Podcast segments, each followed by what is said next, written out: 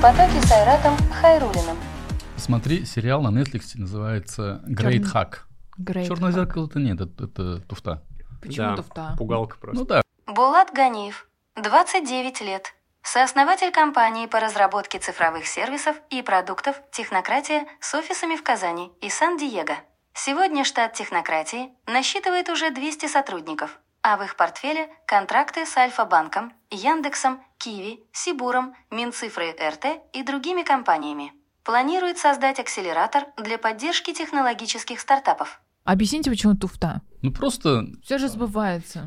не туфта. Смотрите Черное зеркало. Нет, Нормальный нет, вы- сериал. Вы, рассказали, что туфта. Нет. Объясните, почему туфта. Ну, это такая тех- технофобия. И, то есть я не люблю, когда, зна- знаешь, просто берут технологию, доводят до абсурда. Ну, типа, самое плохое, что может произойти, если произойдет технология, и, и, и какую-то жесть. Вот представь, я не знаю, если бы, не знаю, в начале 20 века сняли фильм про то, как автомобили начинают вот так вот капотом пожирать людей, там, я не знаю, ну, то есть, и начали пугать людей автомобилями, но этого же там не произошло, да, то есть люди просто ездят, они просто берут технологию, выводят в абсолют какой-то формат развития и берут дикую крайность, когда она может стать Антиутопию, да. чистым оружием, да, и, разумеется, это просто пугает кучу людей. Вот, например, как ты относишься к тому, что нужно, вот тебе скажут, отдайте все свои данные, и твоя жизнь с точки зрения там, медицины, социальной поддержки и прочее там в 10 раз улучшится. То есть мы будем знать о тебе все, следить за всеми твоими транзакциями, но мы сделаем намного более точную медицину, намного более точную социальную поддержку. Вот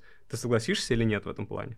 Будем какие-то витамины тебе рекомендовать Да. специально. Человек, который смотрит черное зеркало, скажет: нет, конечно, господи, я видел, как робот потом меня клонирует, вообще убьют, там спрячут, еще вот эта собака будет за мной бегать. Да на самом деле как, когда я тут развожу дискуссии, нет такого, что я категорически Мгм. против. Конечно, конечно, есть свои плюсы, есть как, как бы свои минусы. Ну, не бывает такой негативной стороны у любого события, у любого там явления. Безопасность тоже важный момент. То есть, с одной стороны, имея полностью представление о том, какой мы человек, что мы делаем и так далее, а, мы и а, обезопасим себя от каких-то вещей, да, и от других людей в том числе. Но в то же время мы должны быть уверены, что наши личные данные, они в полной сохранности. Скорее всего, проблема в том, что большинство людей не способно понять, как они хранятся и шифруются, потому что шифрование там не очень простая математика, например, того, что людям расскажут, как они шифруются, легче не станет. Ну, то есть люди просто поймут, что это сложно, и хотя бы что-то происходит. Вот, но никто все равно не поймет, как это работает, да. Поэтому это на самом деле у Станислава Лема есть книжка «Сумма технологий». Он очень интересно тогда рассказывал, что в один момент настанет такой порог, там, развития искусственного интеллекта, в котором, он- когда искусственный интеллект сам начнет предлагать какие-то решения, которые с точки зрения человеческого мозга мы не сможем даже перепроверить. То есть возникнет момент, когда нам придется просто верить или не верить там, выводом как собственного творения. Ну, что аксиома, просто как бы представь, тебе говорят суждение, и это настолько сложная система выдает тебе настолько сложный вопрос, что ты даже ты не, не можешь это перепроверить, то есть группа ученых, потому что человеческий мозг не устроен настолько сложно, как устроен мозг, допустим, какого-нибудь, ну, там, изобретения, да, технологического в этом плане. И возникает дилемма. Верить или не верить теперь? Вроде, с одной стороны, ты сам создал, с другой стороны, если ты не можешь реверсивно перепроверить весь ход мысли, то тебе становится страшно. Ну, вот у тебя своя IT-компания. Да. Вот объясни простым языком, простым смертным, как я, чем занимается IT-компания, что она создает. Пишет код какой-то, да, это простым таким очень обывательским языком.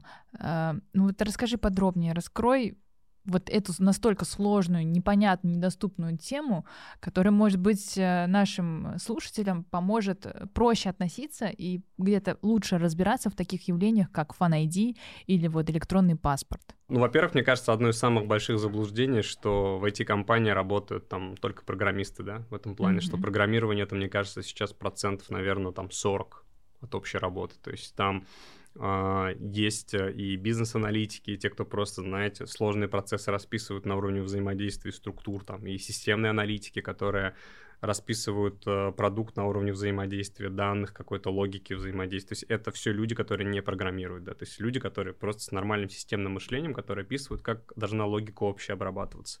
Есть этап дизайна, который сейчас очень сильно усложнился, да, то есть если раньше, я помню, мы когда начинали, там был просто дизайнер, типа вот парень, который вообще все умеет, то В Там, а, ну, не в Paint, конечно, да, но в то время там хотя бы там в фотошопе там рисовали, да сейчас уже там в фотошопе никто не рисует дизайн, сейчас появилась Figma, там, да, различные другие проект, приложения для этого но сейчас появился там дизайн-исследователь, там дизайн- researcher, да, то есть появилось понятие... Кто там, такой дизайн- researcher? А, ну, вообще это человек, который исследует пользовательский опыт. Вот, то есть, э, если раньше просто людей особо не спрашивали, ну, вот я помню, как 10 лет назад там создавались эти продукты, их просто как бы делали и все, да. Но на самом деле идея пользовательского опыта, она довольно давно существует. Был такой Дональд Норман в Apple, да, то есть, когда он работал в Apple, вообще они придумали понятие user experience, оно было в Apple придумано. То есть там у него есть книжка, и они, когда они продумывали, какую сделать коробку от Мака, чтобы эту коробку даже после того, как ты купил компьютер, невероятно приятно ты трогать, вышел, открывать, не и то что трогать, а они, ну вот у него в книжке был пример, мы думали, как он возьмет,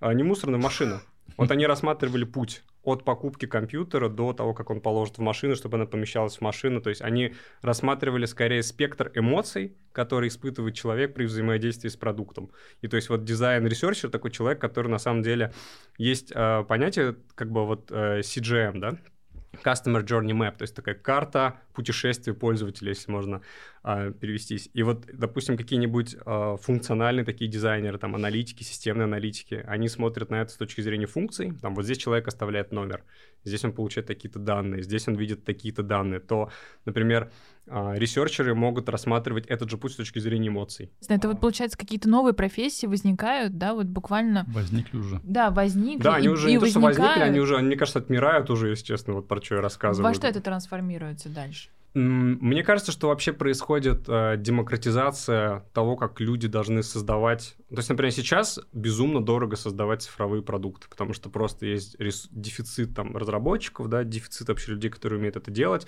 При этом э, и это никому не нравится. То есть это не нравится компаниям из Big Tech, да, то, что вот я называю там, не я называю, имеется в виду, называется фанк, там Facebook, Amazon, Apple, Google, Netflix, вот это вот там пятерка, которая, по сути, главная IT-компания мира, которая управляет 80% данных в Америке.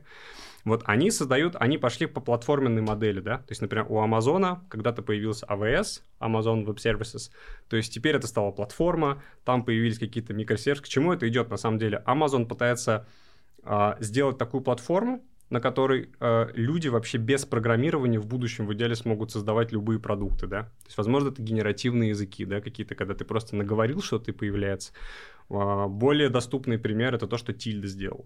Тильда ведь уничтожила рынок э, веб-студий в каком-то смысле. Если вы помните, там 5-7 лет назад были веб-студии, которые сайты делали. И появляются такие проекты, которые просто демократизируют. И вот если дальше эту логику продолжать, скорее всего, мы идем к такой пир-ту-пир экономике, где основные технологии и основных клиентов и трафик держат несколько крупных IT-компаний, и они позволяют как бы людям взаимодействовать в формате peer-to-peer без каких-то вот этих транзакционных компаний, которые обеспечивают там разработку, доставку, там логистику, то есть ну то, к чему, собственно, платформенная. Давай объясним, что такое peer-to-peer.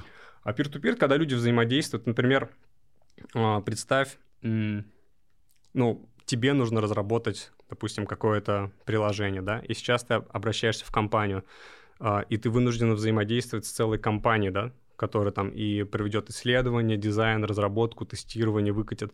Представь, если на какой-нибудь платформе, например, на той же амазоновской платформе, появится вот этот механизм, будет автоматизирован с помощью там алгоритмов каких-то умных, да, то есть процесс создания дизайна, э, какие-то формы там создания умных алгоритмов будет максимально доступно, без кодинга, да, и тогда я, в принципе, один могу просто оказать тебе услугу разработку приложения. Мне уже больше не нужно работать в компании, мне даже не нужно создавать компанию. Это на самом деле то, что произошло а, с Тильда-дизайнерами. Если вы заметили, Тильда создала целый сегмент новых профессий, когда дизайнер говорит, мы работаем на Тильде. То есть люди, которые делают сайты на Тильде, там типа за там, 15 тысяч, там за один день.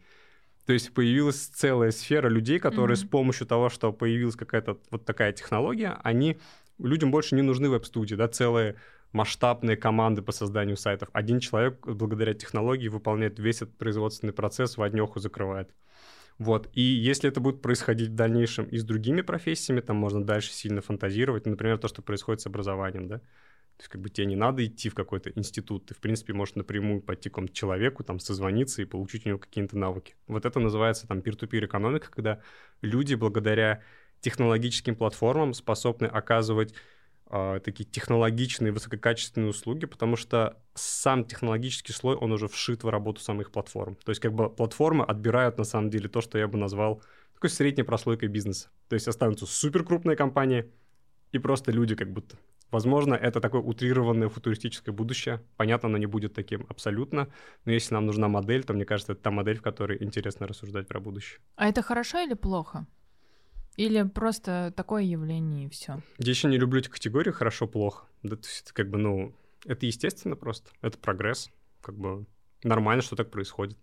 Классно, что эти компании там развивают и они как, как капиталообразующие какие-то компании, да, как технологиообразующие, они, с одной стороны, стремятся захватить все большую долю рынка, они станут там более богатыми, они станут больше, стремятся больше зарабатывать, покрывать большие рынки. С другой стороны, а, если на самом деле на рынке не будет монополий, ну, не монополий, но, сказать, а олигополий, то получается, а, ни у одной компании не будет достаточно большого количества денег, чтобы инвестировать в крутые технологии. Mm. Поэтому то, что нам в школе рассказывают про экономику, про то, что хорошо это когда свободный рынок и когда вообще там куча-куча конкуренции, на самом деле это неправда. Потому что если мы представим идеальный рынок суперконкурентный, то тогда у всех предпринимателей все должны будут демпинговать за счет какого-то ценника, и в итоге ни у кого не сформируется достаточной прибыли, чтобы инвестировать в собственное развитие. Поэтому это хорошо, что в мире есть хотя бы там 5 компаний. Наверное, для нас плохо, что они все американские, абсолютно, но которые инвестируют огромные деньги в технологизацию, которая отдельно жизнь каждого из нас улучшает. А почему, да, ты начал говорить, э, очень жаль, что это американские компании. У нас же очень много классных, умных э, сотрудников, да, в IT-сфере, так скажем, разработчиков, но которые почему-то уезжают э, на Запад. Почему, получается, у нас нет возможности создать какие-то такие условия, да, чтобы было комфортно развиваться здесь? Почему?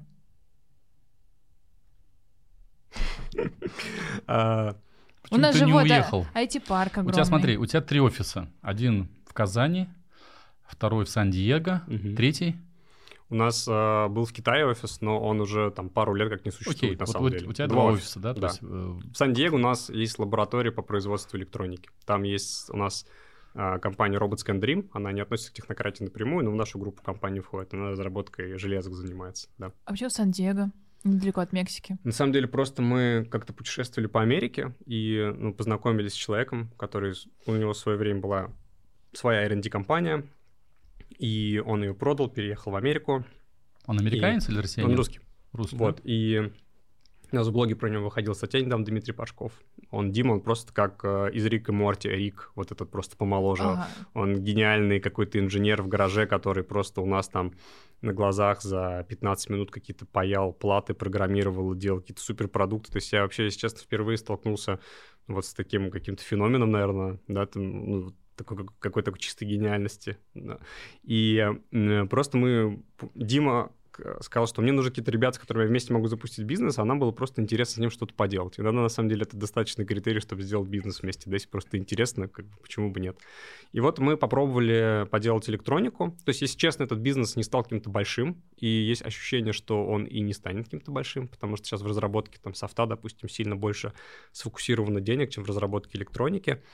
Точнее, в электронике их тоже много, но в том сегменте, допустим, это военка, там, космос, какие-нибудь супер диптех, да, и такие вещи. То есть мы туда не можем влезть, у нас нет таких компетенций. А вот в таких Потому что русские, наверное, ну, в том числе. Может быть, ну, мне кажется, мы бы в России в это не влезли, потому что там возникают э, другого рода санкции, знаете, там. Ну, уезжают за границу люди, у тебя вот сотрудники, там, сколько там, Сейчас сколько у тебя человек работает здесь в российском около, офисе? Около 200.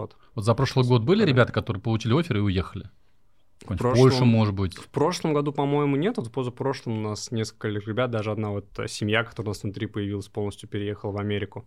То есть я на самом деле вот опять-таки не считаю, что это какая-то прямо проблема, да, то есть все пытаются такое предсказать, говорят, из России уезжает много разработчиков. Посмотрите, сколько из Германии уезжает разработчиков в Америку, их тоже много. Ну, то есть... Или из Пакистана, или из Индии, или да. из Китая. Это нормально, что есть трудовая Казани. миграция, то есть там из Казани уезжают. Ну, как бы это, это как бы дело же не то, что из России уезжают как бы в Америку, да, то есть э, футурологи говорят, что будущее — это не будущее стран, а будущее городов. Я с этим согласен. То есть а, намного Раскрой. важнее... Ну, то есть вообще пофигу какой то стране, то есть важнее скорее город, потому что город является некой такой сущностью, вокруг, ну, в которой... Есть вот эта какая-то социальная среда, да, там, допустим, для технологических предпринимателей важно, чтобы было достаточное количество там инженеров, других предпринимателей, там, венчурных инвесторов, то есть в этой среде у тебя есть много возможностей запустить свой продукт, там, создать, профинансировать, вырасти и прочее. То есть таким местом исторически, ну, то есть Америка — это альма-матер, там, Кремниевая долина, там, Калифорния, там, все крупные компании, там, все венчурные фонды. Восточное да, побережье Нью-Йорк, тоже. там, Бостон, да, там сейчас там какие-то другие центры появляются, появляются в Европе, там это Барселона, там Берлин, да, которые появляются. То есть люди уезжают на самом деле не из России, а просто они уезжают в какие-то такие места. Кстати, Москва да, вполне Сколково. себе, ну не Сколково, я бы сказал конкретно, если честно, Москва. То есть конкретно Москва а один вот раскрой, из... да, это интересный вопрос, потому что есть же огромный э, комплекс Сколково, правильно, где есть угу. возможности, по идее, для развития IT, э, в общем, э, выращивания новых IT-профессионалов, правильно? Там есть и университет Сколково.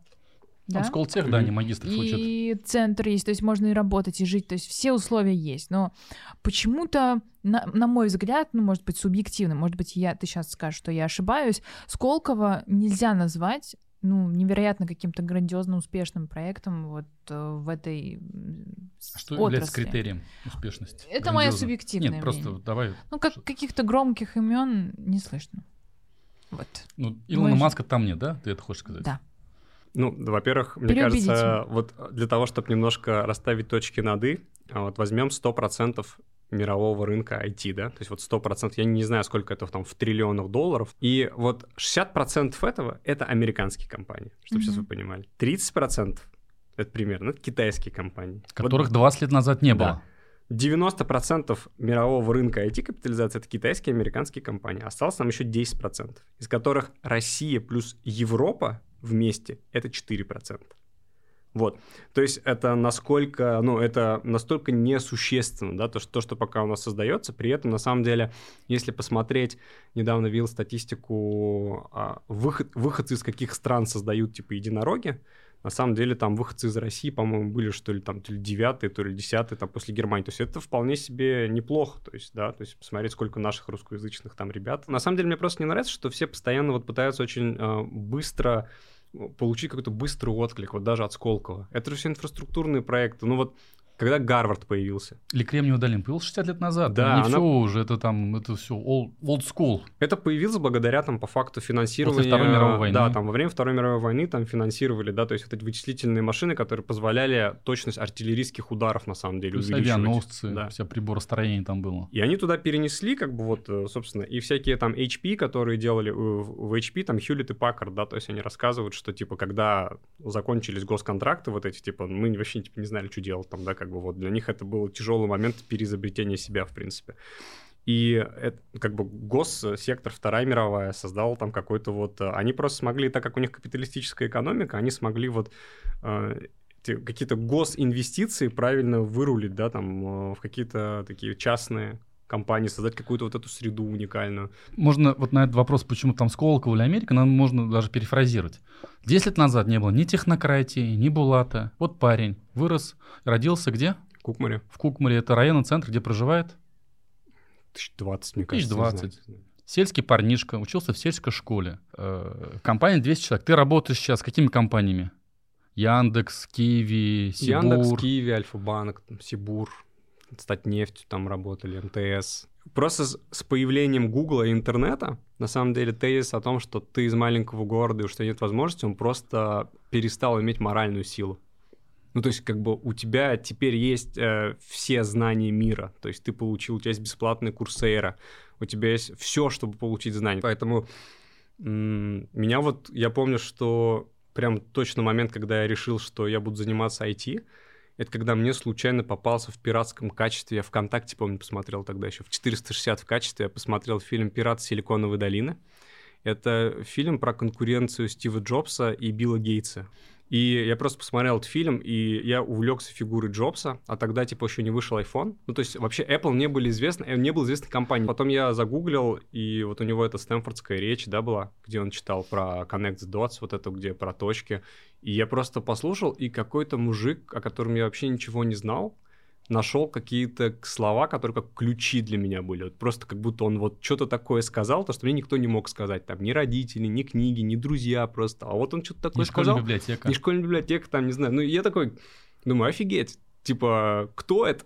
Типа, и я начал просто увлекаться историей Apple. Вообще, родители хотели, чтобы я на юрфак поступил, mm-hmm. но как бы вся вот эта тема с IT, она меня а вывернула. А еще ты хотел да. динозавров раскапывать. Да, да. Не, ну, дина... ты где читал? Нет, кстати, а, я, я не знаю, откуда ты это знаешь, но ну, где кажется, я вот, слишком, много, слишком легко отдаю данные. Электронный паспорт. А ты говоришь, как обо мне узнать? Люди сами о себе рассказывают. Да, да, да. Потом удивляются. А в КГУ ты не поступил, значит, на археологический или геологический факультет? А, нет, не поступил. Да. Не на юридический поступил, а поступил на ВМК, к счастью. Да. И даже не пробовал, то есть забыл про это и мечтал только о ВМК? Не, даже сдал ЕГЭ по истории. А. То есть, как бы, потому что поступал на юрфак, и поступил на юрфак причем. Ну, я не пошел на блатной просто. Типа, факультет? Ну да, Ну, да. С высоким конкурсом. Типа, типа того, да. Но я просто уже тогда... Я, я не знаю, тогда же не а в было то время был конкурс на ВМК? IT-компаний. Вот когда этого бума не было, то вот эта потребность ну, в ВМК поступить, сложно, не сложно это было? Ну, не могу сказать, что это было очень сложно. Я даже не могу сказать, что тогда что-то зарождалось, э, как будто не было же хайпа вокруг IT. Это уже начинало становиться модно как бы на Западе, да, то есть потому что уже появлялись там, как бы, вот там же был бум доткомов, да, то есть который Мгм. рухнул, этот первый пузырь в Кремниевой долине, и после него как бы его пережили некоторые компании, и эти компании начали формировать современный облик долины, да, там Google, Amazon, да, вот эти все, то есть они просто те, кто не умерли во время бума доткомов, и как бы и начали появляться Сергей Брин, Ларри Пейдж, Стив Джобс, там Безос. То есть все эти компании начали расти, ты о них тогда еще ничего не знал, но уже было невозможно это игнорировать. То есть уже появлялся Google, уже там что-то такое. И то есть становилось понятно, что вот что-то такое зарождается. Но еще это не было модно. Вот это я точно помню, что это скорее было стрёмно. Если сравнить твое время и время сейчас, э, вот тот мальчик э, Булат э, того времени и сейчас э, Булаты, которые растут и тоже мечтают стать IT-специалистами, вот э, чем различается это время? Знаете, на самом деле, с одной стороны, хочется сказать, что у них, конечно, много больше возможностей. Но с другой стороны, а, к чему приводит то, что сейчас дикая гонка за айтишников, за разработчиков там конкретно. Сейчас, а, по факту, основные капиталы сосредоточены, то есть в России плюс-минус ситуация похожа на мир, да, то есть есть там какой-нибудь Сбер, Яндекс, Mail, там, да, какие-нибудь МТС, Ростелеком, какие-то гиганты, которые, в принципе, основное количество капитала в России в себя агрегируют. И эти компании между собой как бы гоня... ну, как бы у них гонка, гонка за кадры, да, то есть я хочу сказать, что сейчас ребята, которые выпускают, за них сразу начинают конкурировать корпорации, и им сейчас очень выгодно идти на зарплаты. Ну, то есть это сильно подрывает, на самом деле, потенциал создания новых компаний. Ну, то есть э, ребята просто сразу идут в компании как бы на зарплаты, да? Сколько? Сколько примерно сразу? Ну, мне кажется, студент может сейчас 40-50 тысяч получать на первой стадии, вот просто так. Вот как бы за просто типа... Талантливый студент сколько будет? Ну, может, чуть-чуть больше, да. Ну, то есть это такой входной порог, с которого тебе начинают платить, просто что и дальше тебя в компании начинает... Это вот junior минус называется в технократии, допустим, если там junior, это как бы считается, что такой юный, э, такой самый низший э, уровень программиста. Да, вот junior минус это еще меньше такой как бы студент. Там junior минус, junior плюс, потом там middle минус, middle плюс у нас, там, там, Мгм. там senior, то есть вот это Какой грейдовый максимальный уровень? максимальный, не знаю, как в игре, если меня победят, то все А. свергнут. То... ну, шутка нет. А на самом деле, ну, в программировании у нас есть там синьорные позиции, но у нас рост не только же вертикальный, то есть есть горизонтальный рост. То есть мы, допустим, можем человека, который в своей позиции вырос до конца, как-то он, допустим, я что-то устал программировать, например, я больше хочу там в продукт менеджмент, например, то мы думаем, как этот человек горизонтально на самом деле трансформировать его роль в компании, да, чему-то новому научиться. За три зарплаты может машину купить хорошую, импортную? Ну, тут вопрос, три каких зарплаты и какую Ну, машину вы считаете хорошей, на самом деле. По моим меркам хорошую нет. Чтобы купить хорошую машину, сколько месяцев? У тебя, топовый разработчик получает. А, Ну не, я не бу- я не буду эту информацию называть, это конфиденциально. Там Почему все стесняются об этом говорить? Почему ты не можешь сказать, что у меня есть человек, который я плачу Да, какую-то зарплату? Можешь фамилию не называть? посмотрят и скажут, что мы хотим к тебе прийти работать. А ты нам только что рассказывала про дефицит кадров. а, разработчиков, Ну просто вот мы так в компании Порядок, решили, да, порядок, что у нас, а, ну порядок цен, мне кажется, как хороший разработчик сейчас получает, мне кажется, где-то 250, там, 300 тысяч, мне кажется. И вот так. неважно, где находится. В. Ну, в принципе, неважно, где находится, да. Скажи, как тебе с Яндексом работается, и как эта культура, вот, ну, одна из самых известных российских, даже международных компаний, которые точно все знают. да, Лис у нас И есть. вообще, хороший ли он заказчик, и какие вы проекты для них делали? Ну, э, я по договор NDA не имею права раскрывать того, что мы там с ними делаем, так что... Ну, ты с ними работаешь. Меня... Да, я работаю. Ты но... ни один проект не можешь рассказать. А я не нет, я не могу раскрывать это, да. Так что, извините, это правда такой NDA Хорошо. момент. Альфа-банк. А, тоже не могу рассказывать, что делать. Что такое, да? Это, это на самом деле Да, б- большая проблема того, что мы как бы в многих проектах участвуем, но так как компании не хотят, чтобы мы, ну, как бы раскрывали, что компании всегда предпочитают э, говорить, что это вот полностью их разработки, поэтому мы всегда такие в тени остаемся. То есть это как-то выглядит зашкварно, типа э, бизнес-аутсорсинговый, который существует в мире, Мгм. и, допустим, в игровой индустрии многие компании даже, ну, как бы, тот же самый, например, кого там взять, например, Epic Games, да, нанимают арт-студии и говорят, там, эти ребята нам нарисовали вот это, да. Я, как бы в нашей культуре как будто стрёмно сказать, что взяли хорошую лабораторию, там, компанию. Не, и- ну кому-то не стрёмно, да? Ну, то есть э, кто- с некоторыми клиентами это как бы открыто можно говорить, с некоторыми просто нет, но вот эти компании просто предпочитают э, по дефолту там не говорить. Вот, э, Просто возникает странный вопрос, да, то есть, э, как бы вернемся к Яндексу, например, да, то есть у Яндекса там это IT-компания, у них есть свои центры разработки, зачем они кого-то нанимают, они сами не могут это сделать, что ли? Как-то вот тоже... Ну, в мире такая ситуация, что дефицит, э, спрос на разработчиков, допустим, в 4 раза превышает предложение. В 4. То есть эта ситуация не только в России, она в мире плюс-минус такая же. И компании начинают, на самом деле, конкурировать на уровне того, а, вот, ну, я бы даже так сказал, сколько они способны проверять продуктовых гипотез, например, там в месяц. Ну, то есть, как бы настолько быстро вот эти продукты совершенствуются, развиваются, что, например, условно, какой-нибудь там банк 1, банк 2, банк 3, плюс-минус они обладают одним и тем же функционалом, да, то есть там переводы, какие-нибудь там посмотреть э, счета, там все такое. И банки постоянно эксперимент, они постоянно ищут новые рынки. Соответственно, количество там разработчиков и команд у тебя в компании э, ровно коррелирует с тем, сколько ты способен каких-то цифровых гипотез проверить, допустим, в моменте. Если ты способен таких гипотез проверять тысячи, скорее всего, у тебя из них там одна, там, не знаю, там 10 штук каких-нибудь классных выстрелит, то твой продукт будет дальше развиваться и жить. Если ты способен проверять там всего 10, то шансов, то, что ты как бы угадаешь, их просто меньше, да, относительно тех, кто способен проверять тысячи. Поэтому даже если у тебя есть там своя разработка, то всегда там прирастают какими-то компаниями, да, для того, чтобы просто увеличивать вот эту скорость. Плюс иногда, ну, у компании, ну, то есть у нас однозначно очень крутая технологическая компетенция. То есть мы же уже не просто вот а, мы позиционируем себя как разработчики. У нас, допустим, есть проект Агона. То есть это когда мы несколько лет назад пришли там в ИТИС, да, к Касьянову, мы открыли свою лабораторию, мы начали учить, то есть мы за это время выработали свой фреймворк обучения, допустим, iOS разработки, Android разработки, Java разработки, то есть мы эффективнее, чем любые другие госвузы, я уверен, сейчас обучаем вот этим навыкам. И то есть таким образом у нас целая система построена от обучения, анбординга, попадания дальше в технократию и взращивания в рамках технократии вот эти junior, middle, то есть мы целая система на самом деле по... То есть с одной стороны мы вынуждены изучать самые топовые технологии, которые используются, потому что мы должны быть умнее наших клиентов, да, то есть мы должны всегда больше знать, то есть мы должны быть... Наша ценность в том, что мы лучше понимаем, как делать то, что им надо. С другой стороны, у нас есть целая система подкачки кадров, то есть таким образом сервисный бизнес, он чем плох? Он плохо масштабируется, да, то есть... Аутсорсинг, Да, аутсорсинг, да. да. То есть э, нам нужно больше людей, как бы, да, нам прирастать людьми, чтобы рос бизнес. С другой стороны, есть классный плюс, что мы как бы всегда находимся на передовой. То есть мы всегда тестируем новые технологии, мы всегда работаем с самыми передовыми технологиями, потому что мы делаем каждый раз какие-то новые продукты для клиента, соответственно, мы не, ком- не команда, которая как бы там в старых технологиях как бы живет много лет. То есть у нас постоянно довольно молодой коллектив из-за этого получается, да, то есть мы всегда как бы находимся в определенном технологическом фаворе. Сейчас вот, например, мы пытаемся именно осмыслив, наверное, вот эту нашу ценность, а, вывернуть ее. И почему мы сейчас вот решили делать акселератор? Там Что такое акселератор? Скажи, кто не знает, А, что такое акселератор. а, акселератор Ты это... знаешь?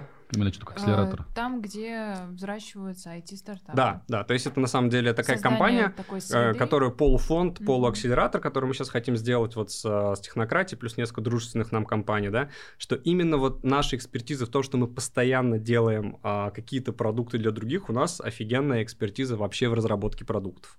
А так как мы запускали какие-то свои продукты, то есть мы понимаем вообще все принципы финансирования, разработки технологических компаний. То есть нам сейчас кажется, что вот именно эта экспертиза, плюс, возможно, какие-то там финансовые выливания, скорее всего, могут быть полезны стартапам, да, для того, чтобы именно вот с точки зрения определенных там системных вещей учить их строить системный большой бизнес. То есть если я, допустим, парень из Кукмара с какой-то, может быть, идеей, мыслями, может быть, даже отучился, какую-то получил эти профессию, я могу к вам прийти, и вы меня как бы допрокачаете и научите быстрее быстрее, что ли, делать технологический да. бизнес? Да. Это сейчас есть... уже возможно? Куда надо? Адрес скажи, куда приходить. На каких а, условиях? Мы а, пока это это сейчас прям в разработке, и через две недели будет информация. Вот. Мне кажется, что для меня следующий уровень это если мы будем помогать не компаниям строить продукты, а на самом деле стартапам строить бизнесы. То есть мы от компании, которая помогает делать цифровые продукты, хотим стать компанией, которая запускает цифровые бизнесы. Если мы сейчас запускаем акселератор, это наша форма взаимодействия с предпринимателями, да, то есть фактически мы делаем теперь за предпринимательский ресурс, конкурируем. Вот э, расскажи немножко об этом. Какой стартап должен быть, чтобы, возможно, тебя он зацепил? Может быть, какие-то трендовые направления сейчас существуют, куда будут инвестировать э, бизнес-ангелы? Ну, во-первых, э, надо понимать, да, что контекст, в котором мы сейчас существуем, э, вот мы еще раз существуем в контексте больших технологических гигантов, которые, скорее всего, будут там запускать эффективнее, чем любая маленькая компания, любое новое начинание в этом плане. Поэтому, ну, тут, на самом деле, мнения фондов там, и они разнятся. Кто-то говорит, что будущее за стартапами в диптехе, да, то есть это в глубоких технологиях, то есть ты теперь, допустим, можешь разрабатывать, ну вот как, допустим, Маскарад, который был продан Facebook. То есть вот они разрабатывали конкретно механику захвата лица, там, прикрепление маски, да, то есть и конкретно эта технология была просто куплена, поглощена Фейсбуком и вставлена в Инстаграм. Ну, даже не технология, а команда. Ну, первую да, технологии плюс ну, команда, да. да, то есть как бы вот это все было, то есть... А это сложное вообще, вот, эм, как сказать сложная разработка или в целом а, она уникальна и успешна, потому что да, она такая вот э, ну, я думаю, что... Новое. А, ну, то, что тогда ребята создали, во-первых, это, как сказать, что значит сложно, да? Вот, допустим, то, что связано с нейросетями, там, машинным обучением, то есть все зависит еще от количества данных, на которых ты обучишь все это, да, то есть это такой бесконечный процесс шлифования, это, да, то есть сначала там не очень mm-hmm. хорошо работает, там, прогнал на большей выборке, посмотрел, как работает, как ты изменил параметры, еще что-то, то есть такой, это как такая конфигурация, да, определенная конфигурация, которая тебе дает определенные качества. Вот, допустим, у ребят из Маскарада получилось сделать там классное качество, которое понравилось Facebook. Можно ли было сделать лучше? Может быть, можно было, но и не нужно было. И не лучше. Были ли рядом еще другие компании, которые могли бы тоже так же повторить? Я, может быть, и повторяли, или это ну, удел как бы избранных ребят, которые на тот момент... Вот это используют... новаторство, которое попало, получается, в нужное время, в нужном, нужным клиентам, которые увидели Ну, я думаю, что, наверное, себе. были какие-то еще такие компании. Обычно не бывает, ну, есть такая шутка, что когда ты придумал стартап, три китайских стартапа уже как бы обычно вышли на рынок с ним, да, с твоей идеей. То есть, ну, а, про то, что нет уникальных идей, да, ну, в каком-то смысле все уже, особенно в IT, мы базируемся на существующих технологиях, пытаемся их достраивать. Uh, отвечая на твой вопрос, наверное, мне, мне кажется, что это сильно демократизируется. То есть, uh, чтобы запустить IT-стартап, не надо быть программистом, да. То есть, скорее, надо быть наблюдательным предпринимателем и uh, понять, то есть, что я могу, как я могу, условно, там, улучшить человеку жизнь, да, или добавить какую-то ценность в виде, там, развлечения, в виде, там, какого-то повышения комфорта, еще чего-то с помощью технологии. То есть технологии здесь выступают просто как инструмент. Вот содержательная часть того, чем является бизнес, она важнее, чем технологическая. Потому что если э, ты правильно понимаешь какую- какую-то идею, то остальное ты скорее сможешь найти. Но часто очень компании запускаются с одной идеей и через 5-6 итераций вообще другим занимаются. И при этом успешно. То есть я на самом деле уверен в том, что в предпринимательстве решающий фактор это энергия и упорство. Это известная история с э, Angry Birds. Помните, вот эти свинки да. Фили, Он говорил же, что-то какой-то 70 по счету его проект, 70 по счету какая-то игра, которая mm-hmm. стрельнула. То есть он делал там 60 игр, 65, они никому не нужны были.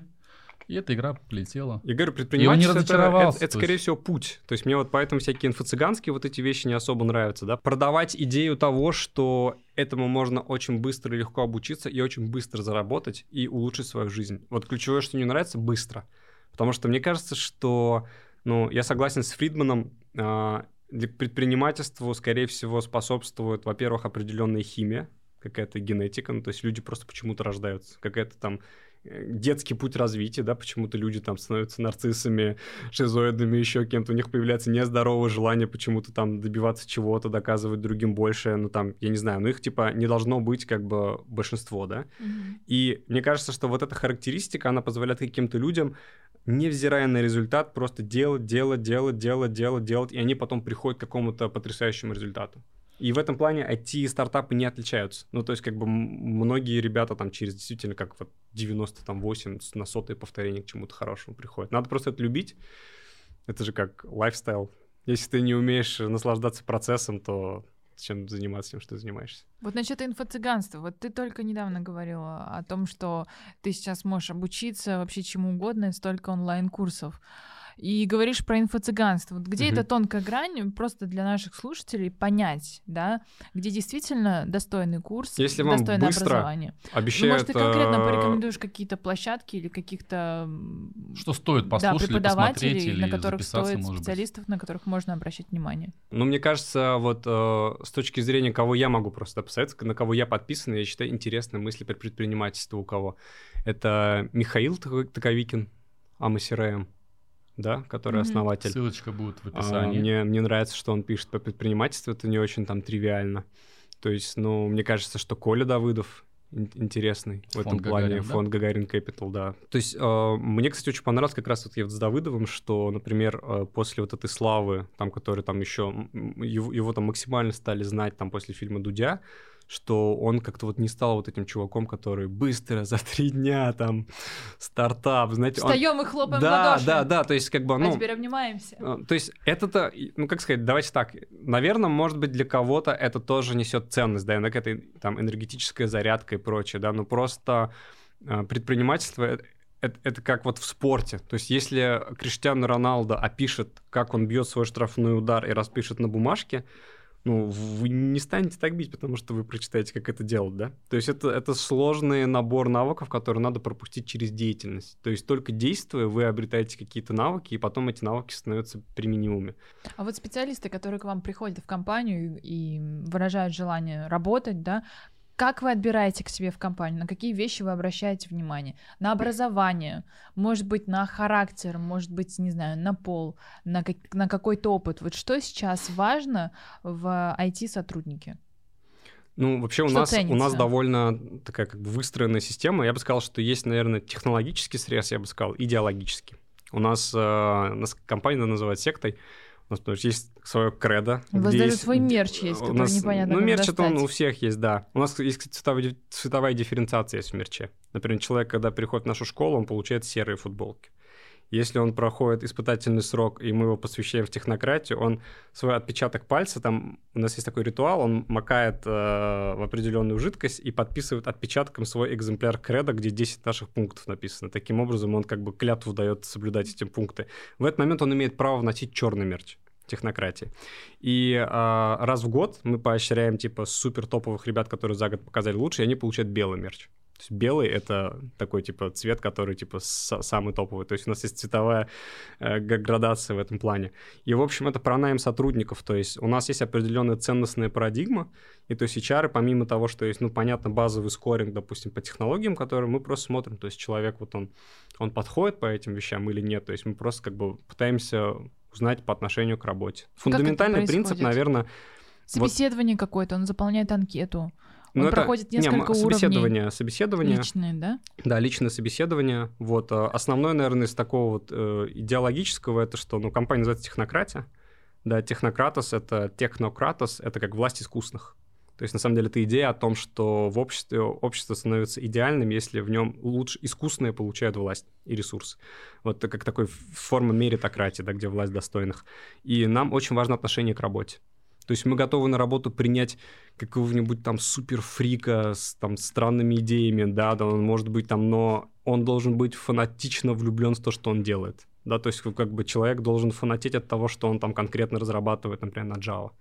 Да, то есть и для нас это су- существенно важно. Мы очень любим таких вот ребят, которые гиканутые немножко на том, что они делают. Потому что только с такими людьми, на самом деле, можно делать какие-то сложные проекты, решать какие-то необычные задачи, а именно за это нам и платится. Вообще вот а, я всегда, когда говорю ребятам, когда меня спрашивают, почему я там к вам должен идти, а не в Сбер, там, допустим, на зарплату X2 там от вас, Я говорю, что пока ты молод, надо учиться капитализировать свой талант, а не монетизировать.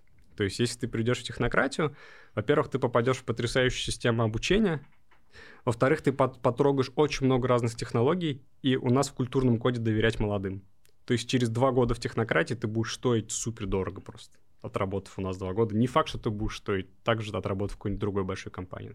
А действительно, это такой феномен. Мне кажется, сейчас такой бум на молодость, и многие отрасли обращают внимание на супермолодых. Э, даже не, не скажу, что это специалисты, это какие-то самород, самородки в своем роде, да, которым доверяют, да, дают э, право на ошибку, спокойно к этому относятся, да. То есть ошибка не в смысле там пропуска, да, глупости, а реально, то есть человек ошибся, он работал, он считал, что так будет правильно, но ошибся.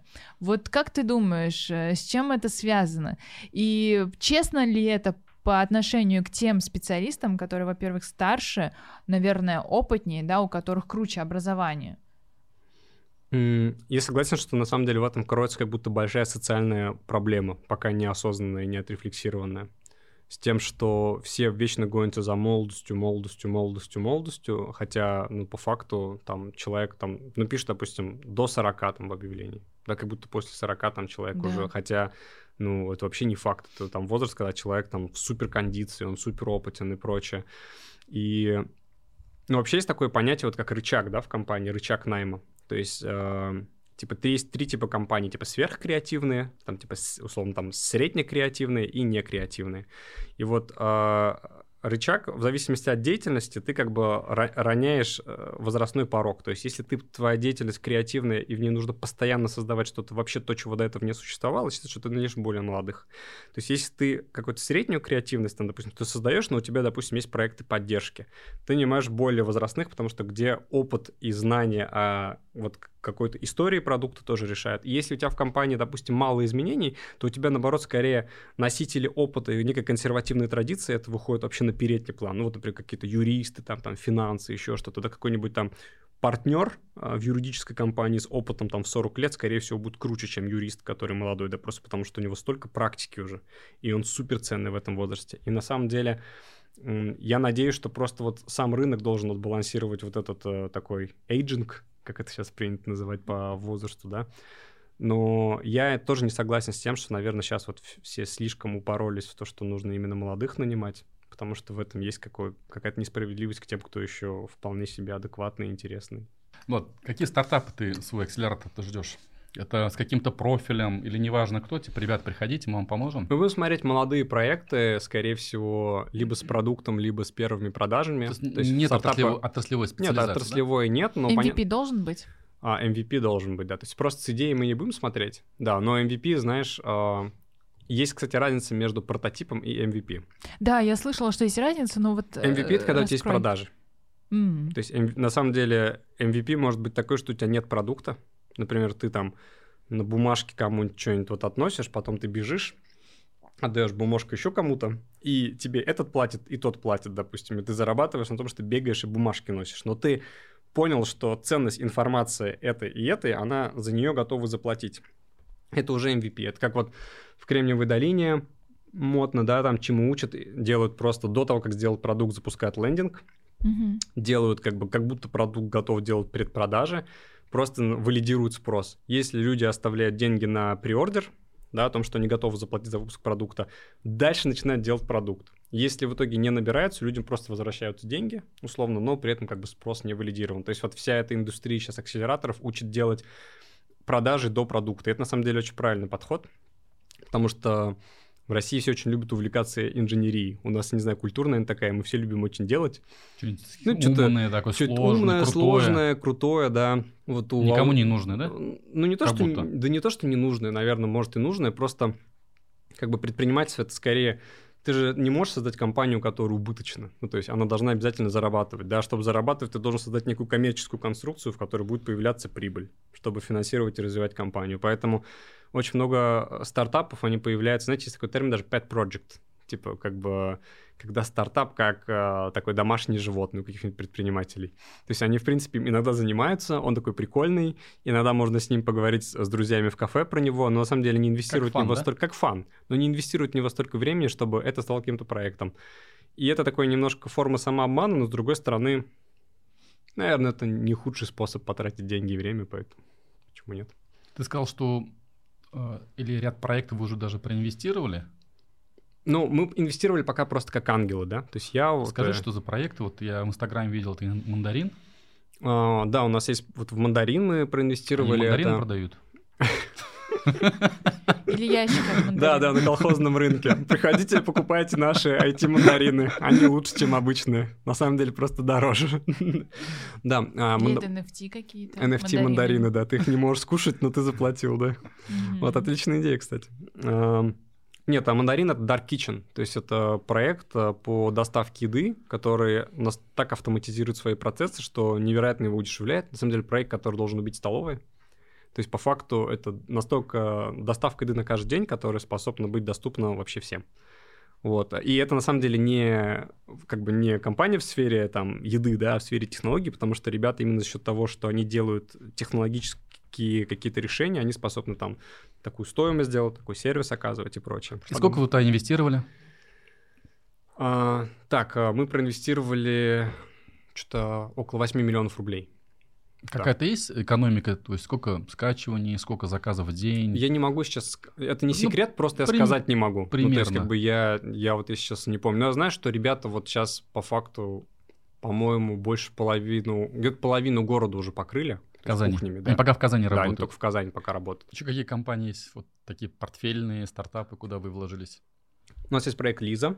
Это телемедицинский девайс. Это как раз а, наши эксперименты, там, работа с электроникой а, вылились в этот проект. То есть есть железка, которая позволяет... а, уже, кстати, собранный прототип, она ра- рабочая, да, то есть там софт уже только пишется. Это железка, которая позволяет первичные биометрические данные снять. Температура, давление, ЭКГ. Там вот Apple Watch. э, не Apple Watch не снимает все, нет. Нет? Нет. Во-первых, у нас там, ну, эк- у нас, э, как у них ЭКГ, по-моему, не FDA, а у них ЭКГ как раз FDA approve есть, но он как бы не, при- не принимается, грубо говоря, врачами там к рассмотрению, а мы там прям отдельные модули покупаем, которые втыкаются по микро-USB, которые работают как медицинские девайсы. Вот эта штука в телемедицинском сегменте, да, то есть штука, которая связана с быстрой диагностикой человека. Это проект Самокатус. У нас есть э, в Travel, Travel проект. Самокатус. Да, Самокатус. Это не самокат, который доставка еды, а Самокатус. А что там, что А. за travel? Это купить путевки? Да, это был такой, а, на самом деле, агрегатор. А, Это, знаете, такой был формат. А, Очень классные путеводители ребята писали. Вообще, вот если вы будете гуглить путеводитель по каким-то странам, скорее всего, на первой и второй строчке будет агрегатор от Самокатуса, там, допустим, Мгм. например. И а, там был такой формат, когда ребята могли смотреть а, что-то о путешествии в стране, и, допустим, мы допродавали при этом целевые там вещи, типа билеты в эту страну, там специально дешевого предложения, там какие-нибудь туры, отели, там машины. Плюс было отдельно два телеграм-канала, есть Travel Hacks, где там пишется о каких-то лайфхаках в путешествиях, и конкретно Самокатус, где вручную отбираются какие-нибудь классные предложения. Ну, просто вот, потому что все проекты, которые делали скрипты, они скрипты, не крипты, да, сейчас как бы важно Да. проговорить это. Такое время надо аккуратно, короче, вот. А, То есть тебе просто пушат какими-то дешевыми билетами, они, короче, просто неинтересны. А у нас э, сидела группа редакторов, которая реально отбирала, как люди интересные предложения, скидывала и, то есть, на этом зарабатывала. То есть такая бизнес-модель СМИ и такой площадки, которая, в общем, рекламной площадки, то есть мэтчилась. У нас, когда начался ковид, эта штука, конечно, там подугасла, потому что люди просто перестали путешествовать. А сейчас как возрождается потихоньку? У нас есть идея, да, как его. То есть не у нас, на самом деле, там Данис Сахабудинов, это SEO этого проекта, тоже, кстати, казанский парень. Вот а, такой известный путешественник. Вот сейчас есть идея, как его перезапускать. А есть проект, который там, ты вложил деньги, и они куда-то вканули в небытие? Да много, наверное, таких проектов. Расскажи вот такие пару Вот есть проект Майини. А мы? Майини называется, это был наш зарубежный проект. Мы а, хотели оцифровать Digital Concierge назывался в отелях. То есть э, это планшет, когда человек заходит в отель, он может через планшет заказывать там еду, какие-то сервисы и прочее. Вот, э, мы настолько с этим проектом заморочились, что вот наш партнер Дмитрий Пашков, который вот наш партнер по Robots Dream, по э, компании в области электроники, он сам разработал планшет с тяжелым дном, с определенным углом, с которым было удобно взаимодействовать. Мы их 500 штук произвели, заказали в Китае, привезли в Америку. Мы написали свой лончер на андроиде, свой софт, да, то есть мы написали свой софт, вот он запускался прямо май и никак это, это выглядело, как будто мы как, мы ощущали себя Apple, вообще мы там железку сделали, какой-то софт свой, и И э, в итоге э, была идея, что мы, так как рестораны в отелях недозагружены, если мы просто сделаем удобное меню, на самом деле это до сих пор рабочая тема, что элементарно кто-то, кто язык не знает английский, вот меню там все с, э, они не могут заказывать, да. Если мы просто переводим меню там на картинке и э, делаем более удобный интерфейс покупки доп. сервисов отеля, то мы можем увеличить э, выручку отелей. Так и было, но мы поняли, что отели там три звезды, в которых мы экспериментировали, да, то есть им это интересно, но они не могут столько платить, сколько нам надо. Мы пошли общаться тогда, мы думали, ну все, там в крупные отели пойдем сейчас в Трамп, пойдем там в Хилтон, вот им точно, значит, продадим. У нас были ребята, которые ездили в Вегас на переговор с этими ребятами, они сказали, да нам вообще тебя ты, ну, ресторан не надо загружать, у нас уже, типа, стоимость номера все 10 раз заложена, вообще там, типа, купит, не купит, как бы. То есть мы, на самом деле, поняли, что мы промахнулись немножко с этой идеей, а потом а, вот мы сделали на классическую ошибку вообще российских стартаперов. Мы очень много денег зарыли в разработку, инжиниринг, программирование, там, дизайн, прочее. И у нас реально не хватило денег на sales просто. То есть вот просто если мы деньги потратили на продавцов, на американцев с американским английским, да, с их пониманием рынка, с, с опытом в B2B sales, то, скорее всего, у этого проекта было бы будущее. Вот, вот в него мы реально похоронили, там, мне кажется, очень много Еще денег. что-то есть такое вспомнить? Ну, это вот самое эпичное, то есть прям где вообще много денег прям мы похоронили. Вот. Э, такие какие-то, куча таких инициатив, на самом деле, даже постоянно рождаются. То есть мы постоянно теряем деньги на таких вещах. А как к этому спокойно относиться? А как иначе -то? Ну, дай не, несколько советов. Это же Например, у меня, испытание, у, у меня, допустим, нет квартиры. Не... Ну, то есть просто у меня отношение к собственности такое. Какое как бы... отношение к собственности? Ну, то есть как бы зачем? Это как бы... Мне вот нравится жить в определенном формате. Мне нравится, что в каком формате? Я, я могу инвестировать деньги в новые инициативы, бизнес, и я получаю от этого удовольствие. То а, есть ж, это, а, жена, это получает, мо... а жена получает удовольствие от этого? У тебя нет квартиры. Ну, у нас есть договоренность ней на этот счет. Вот. Ну, в целом, как сказать, это такой вот, э, такой немножко рок-н-ролльный... Я на полном спросила, кстати. Насчет жены. Нет, ну правда, да. Семейный все, все, все норм. Да, да, она Просто просто... Она не говорит, да, Нет, она меня ну, просто поддерживает в этом плане. Она говорит, как бы, ну, слушай... Как ну, ты скажешь, дорогой, так и будет. Ты молод, типа, да, как бы Я в любой момент варить. еще как бы не глуп, как говорится, всегда мы какие-то базовые человеческие ценности, скорее всего, мы всегда можем получить. И пока, то есть, есть... Ну и, кстати, вот недооцениваю вот этот актив, но способность к риску, Вообще, ну вот э, способность э, рисковать это штука, которая на самом деле со временем она притупляется да, то есть и мне очень не хочется это потерять. То есть э, мне хочется там как можно дольше пробовать, допустим, вкладывать, терять, инвестировать, терять, потому что я просто вообще получаю немножко еще удовольствие от такого стиля жизни. И мне кажется, что, ну, я бы ну, мне хочется, наверное, действительно какую-то пользу в этом плане нести, когда я говорю, что вот технократия как движение, да, как движение мы можем пользу принести, если люди, взаимодействующие с нашей компанией, там, как сотрудники, там, как клиенты, как там стартап в нашем акселераторе, если они взаимодействуют с нами, получают какую-то пользу. И это же круто, если мы сможем помочь еще следующему поколению предпринимателей основать компанию еще больше, чем наши. То есть если говорить про паттерн, если раньше я вдохновлялся Стивом Джобсом, и я, наверное, мог сказать, типа, я хочу быть как Стив Джобс, то теперь мне больше нравится паттерн Питера Тилля. Я бы хотел быть как Питер Тиль, да. То есть, который... А в чем отличие? Ну вот Питер Тиль, да, это как этот, PayPal. То есть есть понятие PayPal мафия. То есть Питер Тиль вокруг себя вырастил такое количество вот этих предпринимателей, проинвестировав. То есть он в Илона Маска проинвестировал, да, он в Марка Цукерберга там проинвестировал, он там в основателя LinkedIn проинвестировал, сейчас забыл. То есть это люди там, ну, кроме Цукерберга, Маск из PayPal, там чувак там из PayPal. То есть человек, который как инвестор и как такой человек, э, который очень много сделал для того, чтобы Кремниевая долина обрела те контуры, которые сейчас она обрела. То есть он не фронтмен этого, да, то есть он, он скорее как инвестор в этом выступал, либо как человек, который там помогал и наставлял, но благодаря нему очень много больших компаний запустилось. У тебя есть классный Инстаграм. А, Я даже сказал, что посты у тебя такие как бы артхаусные. В жизни не так много.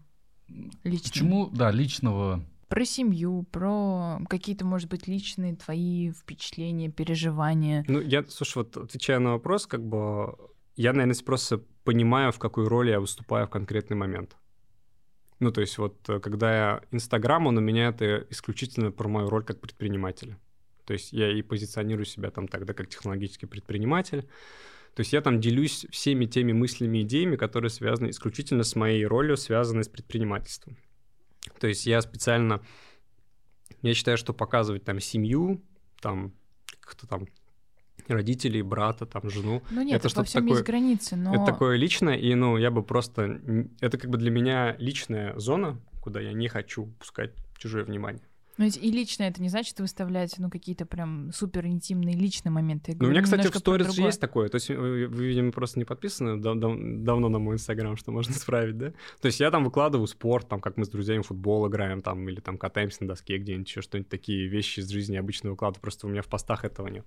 Нет, а вот, э, ну, все понятно, как бы имеет Мгм. Право, а вот а work-life баланс, да, то есть вот ты говоришь предприниматель, да, ты позиционируешь себя как предприниматель, Мгм. ты говоришь, вот это моя роль, которую я говорю, да, но это же некое понятие более широкое, которое не просто это знание, умение, риск и так далее, да, и у тебя есть жизнь, которая более широкая, нежели то, вот это узкое там, туннельный взгляд, связанный с каким-то бизнесом. Предприниматель должен быть там, хорошим отцом, э, хорошим семьянином.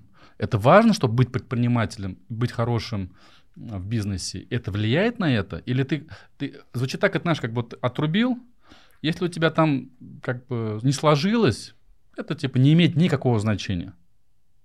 Вот ты к этим пониманию work-life баланс как-то относишься? Ты пытался себя на, это, ну, на эту тему посмотреть? Я в этом Знакома плане, вообще эта философия? Знакома, но я так скажу, такой я моральный релятивист. Как это философия Что это называют, означает? Что это значит, что я думаю, что никто не знает, как правильно. Вот просто. И есть э, куча стратегий, которые друг другу противоречат, которые приводят к успеху. То есть мир намного сложнее, чем любая модель и попытка человека описать какую-то правильную стратегию. То есть есть... У меня даже в кумирах есть люди, которые принципиально разные. То есть, допустим, есть вот люди, которые, например... Ну, Стив ну, Джобс, который... Ну вот Стив Джобс, да, он действительно такой личной нарцисс, жи- который не принимал личной свою жизни, дочь, да, там, да, там и он прочее. То есть он вообще вел себя там, может быть, как э, там не, не очень хорошо. Или, допустим, да, есть и- такой вот... э, Это, это тебя не смущает это? Нет, есть Чарльз Йоркс, например, да, вот такой был предприниматель, который транспортную систему Чикаго построил. Вот этот роман Драйзера «Финансист, Титан, Стоик», трилогия, это по факту про его жизнь написано, да. То есть человек, абсолютно стремящийся к богатству, да, то есть просто он такой вот хищный капиталист в этом плане, да, то есть который просто, он постоянно, из- там, постоянно менял жен, там, постоянно дофига был любовниц, он постоянно не мог из-за этого попасть как бы э, в какое-то общество, но он был прекрасен в своем желании, да, то есть он был настолько мощной личностью, что как бы какие-то вещи, которые этически его не вписывали в тот контекст, они для меня абсолютно не важны, то есть мне мне нравится красота этой личности, вот что он был такой сильный и такой энергичный, чтобы вот пр- пробивать какие-то нормы того времени, и это ему не мешало, даже скорее как бы, то, что он с этим боролся, может, помогал. То есть есть предприниматели, которые там супер семейные люди, да, то есть, допустим, и они супер верны принципам. Допустим, вот если мы говорим там про футбол, ты же с Матч ТВ, вот, допустим, один из таких а, людей, которые там меня вдохновляют, как там Фрэнк Лэмпорт, например, да, или там Стивен Джерард, это вот такие джентльмены английского футбола, да, которые, они никогда не симулировали, они всегда доигрывали моменты, они, не играли на легких мячах, там, да, они всегда как бы, ну, не попадали в какие-то вот эти тупые скандалы, в которые сейчас попадают какие-то молодые. И то есть это другая черта личности, да, то есть которая вот мне тоже нравится. Поэтому, ну, моральный релятивизм это, ну, когда... Да никто не знает, как правильно. Если вам кто-то говорит, что вот так правильно, так неправильно, ну, гоните А его вот ты шею. какой?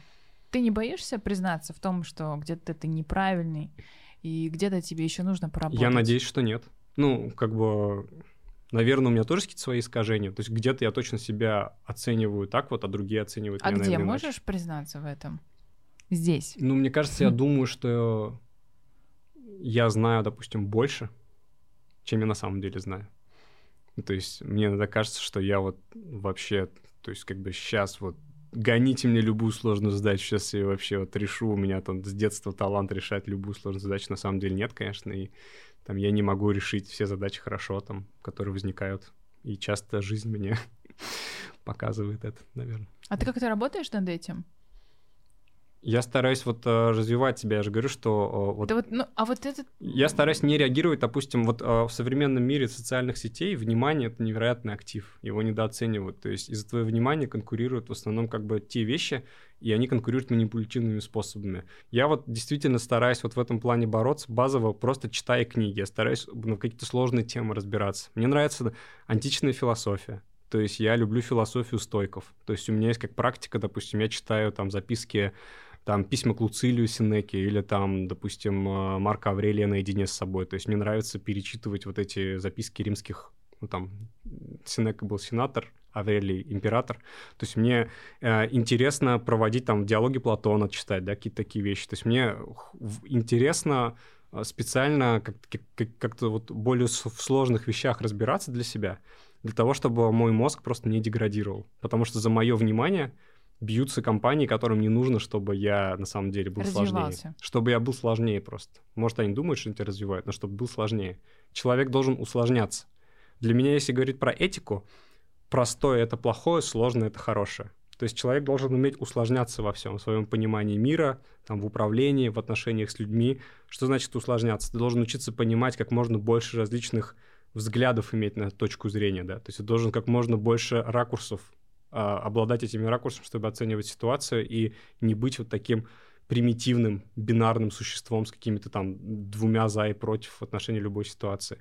Вот а, я стараюсь в себе эти вещи как-то развивать. Влад, спасибо, было очень интересно.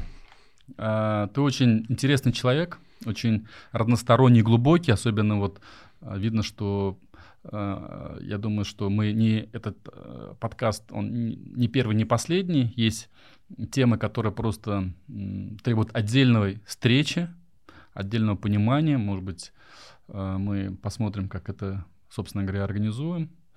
И до скорых встреч. Да, спасибо.